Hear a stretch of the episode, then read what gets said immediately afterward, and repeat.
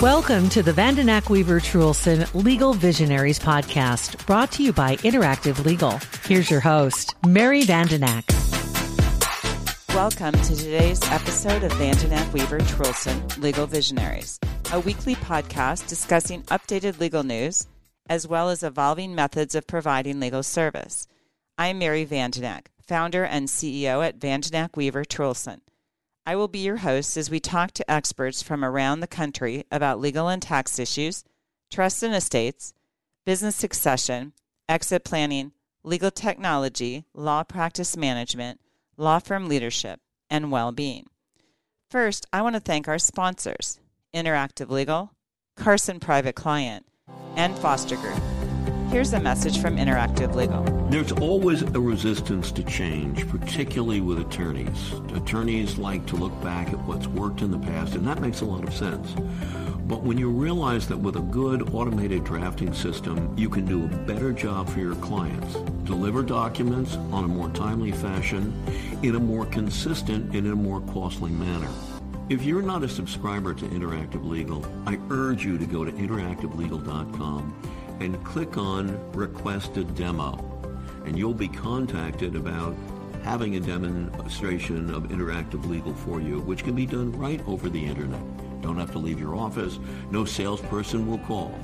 We can arrange it at a time inconvenient for you. So please go to interactivelegal.com and click on Request a Demo. Wealth planning focuses on liquidity management and charges you a fee based on a percentage of your assets but entrepreneurs typically invest in their business, resulting in light liquidity. That requires a unique strategy. At Carson Private Client, we provide a proactive and holistic strategy for building and protecting your wealth. Our mission is to alleviate the stresses and the burdens of coordinating all of those financial strategies. Carson Private Client will work with your current team of advisors to customize a strategy that manages all aspects of your life and wealth, giving you back the time to focus on what matters most. Complex needs require sophisticated solutions. Reach out to our office at 402 779 8989 to schedule your consultation. Investment advisory services offered through CWM LLC, an SEC registered investment advisor. On today's episode, my guest is David Campbell. David is a director with the Dallas firm of Underwood Perkins PC. He has been in practice since 1985, working in the areas of creditors' rights, bankruptcy, and business dissolutions. I asked David to participate in this episode to discuss the importance of business prenups. Thanks for joining me today, David. Well, the pleasure's mine. I've got to confess, I'm a big fan of your podcast. Well, David, I'm glad to have you on it and uh, really enjoy whenever we run into each other at some of our annual conferences. But can you start off by just explaining what do we mean when we refer to a business prenup? Well, I'm really talking about a buy sell agreement, but uh, in the context we're going to talk about today, I think a prenup paints a more correct picture of what you're trying to accomplish. And I think that that's really true in the sense that I always explain it to people when you get married or when you go into business together. At the end of the day, it's either somebody else makes the rules if it doesn't work out, or you decide what the rules are. And I think things work better if you actually know what the rules are, right? That's right. It uh, a well drafted business prenup or buy sell agreement will uh, take a lot of the angst uh, and hard feelings that could arise uh, later in a business relationship when it becomes apparent that either you're needing to uh, make a change in the entity or you need to, to break up the ownership. Uh, these documents, uh, sometimes I've seen them as a separate document, but they can also be part of a company's bylaws or, or company agreement, operating agreement, if it's an LLC. Uh, and they're going to outline the rules for when somebody uh, needs to leave, whether the departing uh, owner is the one that uh, wants to exit, or uh, the uh, remaining owners have decided that this uh, particular person uh, needs to go for the betterment of the organization. And as you said, it, it's much better to discuss these things and come to agreements on them uh, at the front end while everybody's uh, friends and happy with each other and and feel, and believes that only good times are ahead. So for four individuals come to see you about setting up a new startup. So the best time for them to have this conversation about what happens if this doesn't work is as they're getting started up. Yes, absolutely. If you if you wait um, and don't have one when the if pressure does come and the uh, the business uh, is subject to a lot of conflict between the owners or there's economic problems, it, it can create a uh, free for all on uh, what happens to the assets. You could wind up with uh, lawsuits. Uh, I've even seen involuntary bankruptcy uh, filings in these type of situations. And many of these could have been avoided if you had a well well drafted uh, buy sell agreement on the front end. And just as a kind of aside, we're focusing on the buy sells today, but an overall agreement about who's actually doing what with respect to the business. If we go back to that example of four individuals coming in, let's say they're starting a restaurant, and who's going to, maybe one's going to be the chef, maybe one's going to manage the day to day, maybe another's going to be involved in some other aspect. That's, and somebody's the money. And somebody's managing the money. And so you have those four and let's just that's a you know kind of owner operated type of closely held business you need to have this prenup there but let's say one of them you know life changes and he she's going through a divorce decides to move leave the business. It can be a friendly departure even but it's like let's just kind of define different things happen in life besides us just not doing well or hating each other. So let's cover these right? That, that that's right. For example maybe uh one of the owners uh, gets into financial difficulty and has their own individual creditors uh, who uh, may have an ability, depending on what state you're operating in, to uh, really wreak havoc with the operation of the of the business. Uh, there could be a myriad of, of reasons. As you said, you could have a death, you could have a uh, uh, some type of medical issue, uh, including one that maybe incapacitates you, perhaps uh, not permanently, but temporarily. All all those are the type of issues you can have covered in a uh, properly drafted agreement. Uh, and and Mary, we're talking about here is not necessarily that you have a line item for each possible contingency that happens, but you have a mechanism in place where people have discretion to make decisions under a set of rules when the unexpected happens. So I often explain a buy sell agreement as being sort of the fallback rules that these are the rules that apply, but you can always agree otherwise as well, right? So let's say, for example, these four guys are all employed, four individuals are employed by the business. We might have a provision that says if somebody is no longer working for the business, then we are going to buy them out. But you could agree for various reasons to leave somebody in a business if you wanted to, right? That, that's absolutely right. It's also important on the flip side to realize that uh, as you are you may be negotiating those type of situations the whatever you agreed to in the front end will create some degree of leverage uh, one way or the other so it, it's not only important to have rules, but have have rules you can live with, and and don't just say, well, I don't care what's in the buy sell, I trust uh, the other person, whatever they have in there. I'm sure I'll be treated fairly. And so I'm just going to like, I was using this example of four individuals in a restaurant, but generally the same concepts might apply if we have four individuals coming together to create an entity that's going to be the general partner in maybe they're going to have a carried interest in a limited partnership in some kind of real estate venture, but they, as the general partner coming in, should have, they're the four owners of that. It apply in different contexts. Is that a fair statement? Yes, absolutely. It, it can happen whether you've got a uh, a passive interest or it's one where everybody is uh, sharing in the business activity. So, with these four business owners who come in to see you, David, starting a business, and so obviously, if we're talking about, hmm, we're trying to make the rules about what happens if one of us leaves. Can you represent all four of them with respect to doing this business prenup? Uh, I would be very hesitant about doing that.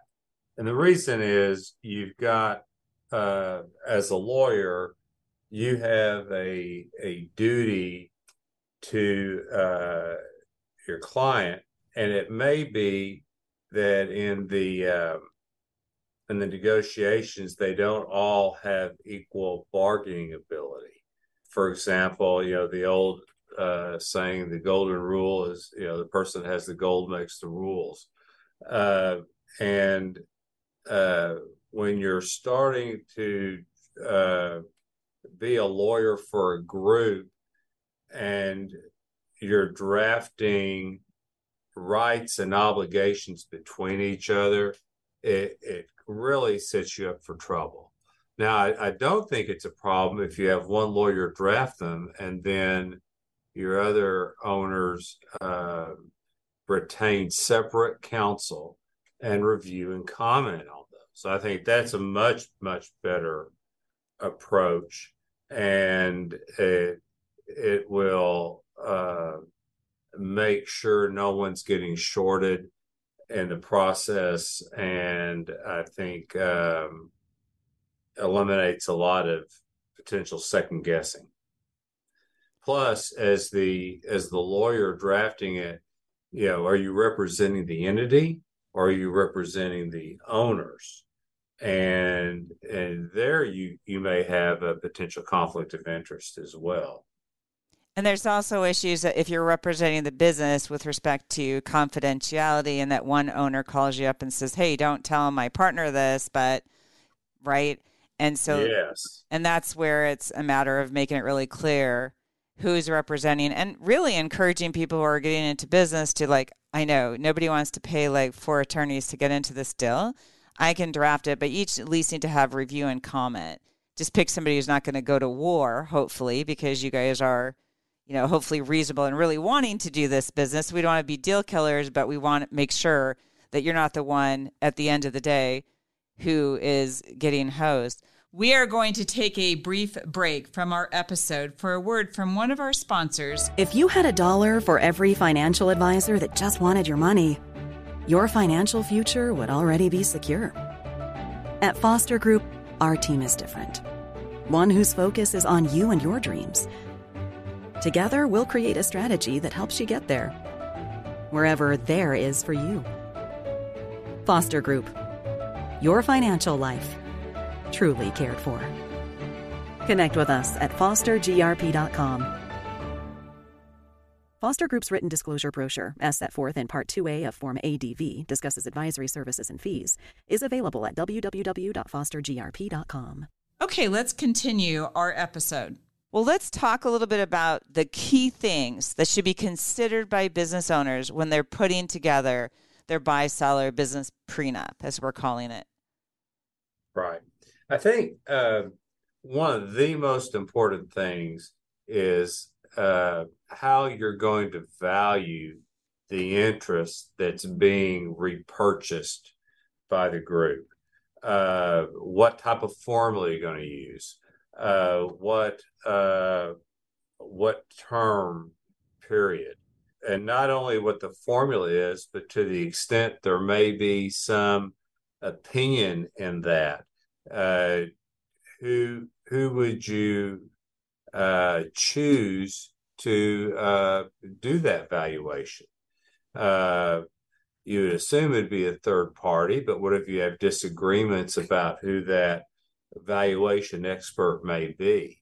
And you can you can set up all sorts of ways to handle that. For example, um, maybe there there's a person already uh, written to the agreement that this is who we've pre-selected to do to value the company, or this is uh, uh, each person can put forth their own person and and then you work it out. Uh, I don't want to get bogged down on the how tos, but the valuation is really important. The purchase terms are also very important. Are we talking about an upfront payment? Are we talking about a term uh, payout? But you you need to make sure it's not just how much am I getting, but uh, when and how do I I get it? You know, there's an old saying that uh, I'll let you set the price if I get to set the terms, and uh, that that's true in this case, uh, in this type of agreement too it's also important to um, have in place uh, appropriate what I would call puts and buyouts. So, for example, uh, does your agreement have a mechanism that if I want out, you have to buy me out? And if so, is the valuation uh, formula different? Or if the group wants to kick me out, uh, do uh, do they have the power to do that? And does that change the formula? I'll give you an, uh, an example. I once represented a group of physicians uh, that had an emergency room contract with a hospital, and they had a member of their PA that they wanted to buy out uh, because this person, this doctor was antagonizing uh, patients and other hospital employees. And they had a very nice drafted formula of what the uh, buyout amount would be, but they had no mechanism to exercise it. The only thing they had was for cause.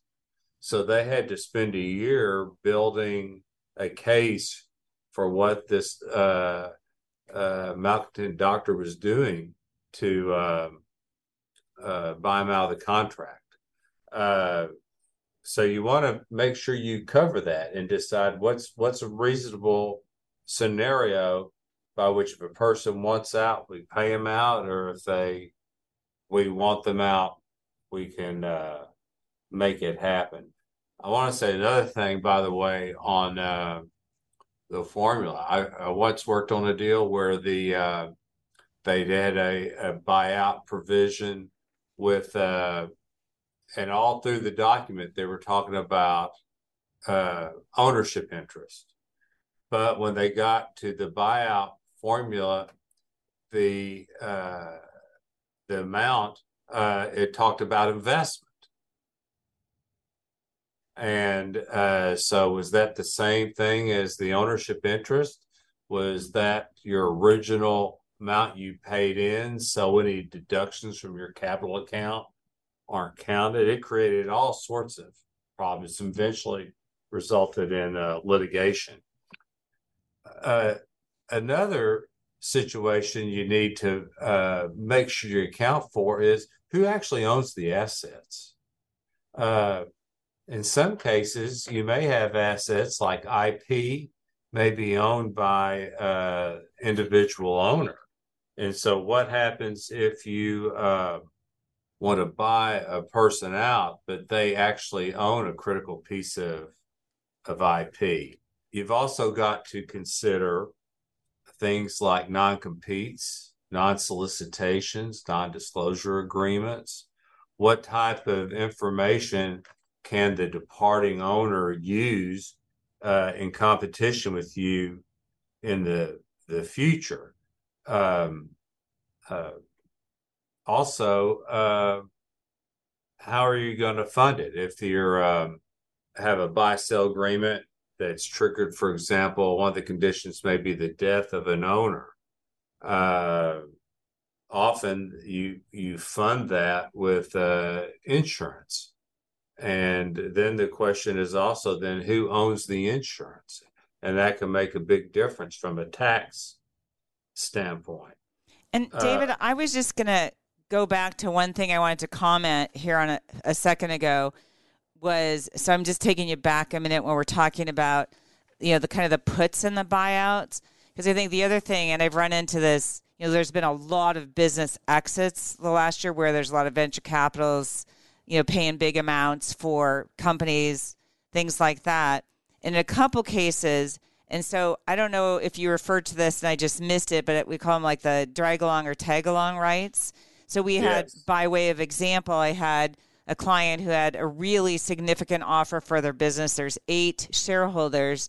That one of the shareholders with the smallest interest, right, was kind of holding out, and they had an agreement that everybody had to. It had to be a unanimous agreement because it was to sell substantially all of the assets or the entire company, and so that's where.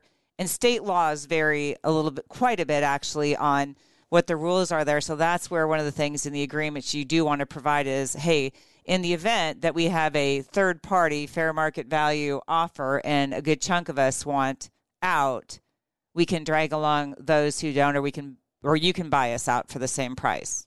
Right. Uh, yeah. Rights of first refusal are real important in these too. The, uh, I've also seen in these, like these tag alongs, the, uh, uh, where you have a, uh, a sale of a company, uh, but the founder, uh, the seller, retains a minority interest, and they're looking to get some of their consideration on the the next sale. Those sometimes we had. I remember we had uh, one of my clients that was probably the most lengthy negotiation. Were on the tag along rights. And that's been a really common structure that we've seen the last couple years is we'll give you a nice buyout here, but your bigger thing is going to be after we grow this thing and we have cell number 2. And so you're that's basically right. trying to negotiate two pieces. And what we've seen in that is that if you have these eight owners, some care more about the immediate cash out, some are willing to invest in the long cash out. And so trying to have one, negotiating those is always the best if you can sit down at the table and agree, but having something in your basic agreement that considers that possibility. Well, That's let's right. talk just a little bit more. You mentioned the non compete, the non solicit, the NDA. What are kind of the options? So, when you're th- saying that we need to think about that, exactly what are the considerations when we're talking about the business prenup? So, we're at the table with the four individuals starting the business what do we care about in terms of the the non compete? Well, I think uh, you need to to make sure you got to know one, and this is where your lawyer really comes in. Need to know your state law and what your limits are on being able to enforce a non compete as for your geography, your timing. Uh, as you know, Mary, more and more these these non competes are not looked on favorably by courts, uh, although they can be more enforceable as part of a sale. And that's one advantage you might have here is as part of a buyout, you may have an ability for uh, use a more stringent non-compete form. I've often seen the non-solicitation can be the bigger deal uh, where the, the person leaves and they may not be competing directly with you, but they really want to, uh, at some point, start picking off some of your core uh, sort of middle management employees. So uh, I think that's a um, uh, an element that shouldn't be overlooked as well. And I know I'm in a state that throws out non competes as opposed to what do you call it, the blue pencil law in some states. So if you have a non compete that doesn't work, it's just a, a state that's very uh, doesn't really recognize them unless they're very very narrowly drawn. The non solicitations are more respected, but you still have to craft those narrowly. So let's say you have somebody at a significant business. You know, we've seen this with like physicians working for a hospital system with a non solicit that says you can never see any patient of ours like ever. And most of the time, you have to limit those to patients that you had contact with, you know, while you were employed by things like that. So, thinking about those and, and crafting those carefully. Yes. So let's. That, that, that's one of the issues you got to. Uh, uh, the, the tendency is you your non-solicitation may look like a uh, non-compete in disguise or or thinly veiled and uh, that there's a real gray line there between the two. So it has to be a fair and appropriate non solicitation with some kind of valid reason type of thing. So let's talk a little bit about the business with the four individuals who are all kind of active in the business and each of their employment. And sometimes, you know, you mentioned the physician group. I've done a lot with physician groups. We see it there, but I see it in a lot of other businesses too. You might see it in a trash service, you might see it in a marketing company where four people go in together and they're each partners, each is doing a particular thing. And so one of the things you want to provide for is, you know, what happens when they retire? And what are the considerations on that? So we have four of us hanging out together. Should I be able to cash out when I want to retire versus go down the street? Yeah, and the uh, there there is some uh, goodwill related issues got to come in. What happens to the name if if you are the you're the, the retiring party and your your name was on the company? Can that company uh, uh, continue to use it? Uh, what happens when you leave uh, what does it do with affiliated agreements? You've got to remember, uh, you've got, you may have change of control provisions and leases and loan documents. Your, de- your departing uh, owner may be a, a co guarantor.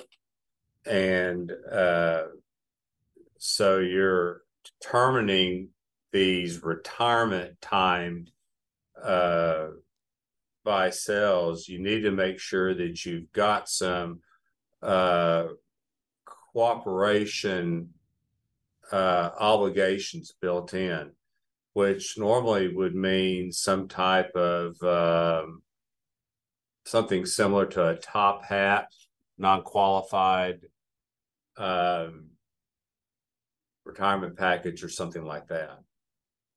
And so, what about if one of the partner dies? What are the typical considerations when you're designing the agreement for that situation?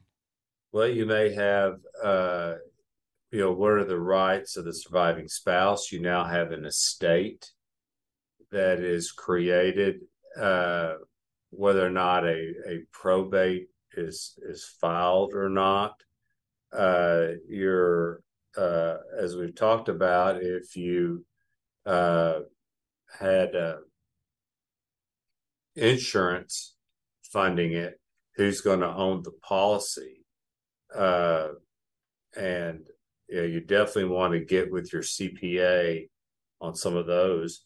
And again, also, as we talked about earlier, what about assets that may have actually been in the name of the uh, decedent?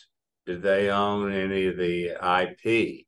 was the goodwill the company set up to be owned personally by your four members. And uh, again, this is where a buy sell can come up with a uh, a fair but fairly exact formula for the valuation. Uh, and uh, always a good question to me when you're in a a community property state. Uh, also, uh, if you want to, on some of these agreements, get the spouse to sign off on it. As a general case, you don't always see that, but I've se- I have seen it on occasion as well. Well, and I think you've brought up the IP and goodwill a couple times, and I, I think those are both really important areas that we ought to consider doing follow up episodes on because I think you can do a full podcast episode on either. I would particularly yes. note that in IP recently, having been involved in certain structuring where IP is a significant issue, and or you know somebody's selling and the ownership of that. And so it needs to be a conscious decision about where and how the IP is going to be owned and who has interest in it and how that comes into the company. So we'll follow up and do that whole in another episode. Um, you mentioned the value of life insurance. That's typically you're using that as funding in the event of death, right? And you mentioned so you mentioned that there's options there as to where the life insurance can be owned. Could be owned by the company and plan to redemption. There can be cross sells.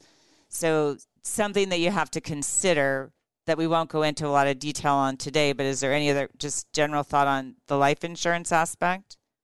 No, I think I think you uh, you know a lot of times what you see, particularly we talk about startups, you know they'll they'll get the cheapest term they can get, and then depending on their situation, how they want it held. And uh, I've even seen in those cases, sometimes you'll see it where you don't even do evaluation. You just say the buyout's going to be X dollars that's then tied to the insurance policy.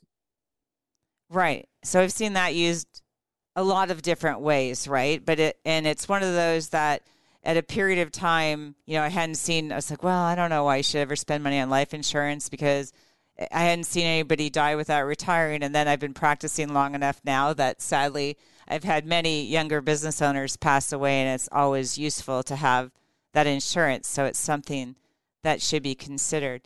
Well, we are at yeah. the end of our oh. episode on this, David, and I know I have lots of questions, so I'm hoping we can follow up on this. But for today, do you have any last thoughts? Uh, no, uh, other than um, typically business owners don't want to think about negative outcomes when they're starting a business. It's all uh, hope and promise. And it's hard sometimes to uh, think about things like uh, like death or separation but if you take the time to do that um, at the beginning stage of your business, you're going to save yourself very likely a tremendous amount of stress uh, down the road, and and the the cost of uh, creating a well uh, made and fair buy sell agreement uh, is going to be much, much less the amount of attorney's fees you're going to spend if you wind up having a fight with a departing partner. And I always like to talk to newer business owners about the concept of, well, let's assume you're going to be amazingly successful beyond your wildest dreams. And you're going to have these ginormous offers from you know, companies to buy you out. And so let's talk about that and try and give the positive perspective as well as part of the conversation. But I do think it's important to address because these things do happen. I really appreciate you joining me today on this episode, David. As we reach the end of the episode, I want to thank our sponsors Interactive Legal, Carson Private Client, and Foster Group. That's all for now. Thanks for listening to today's episode and stay tuned for our weekly releases.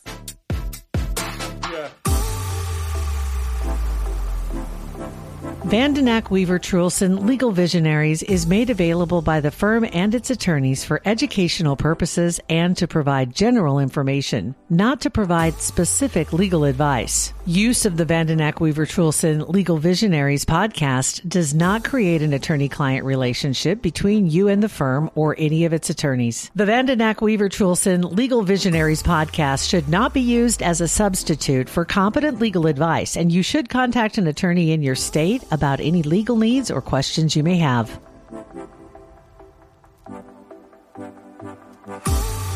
a Huda Media Production.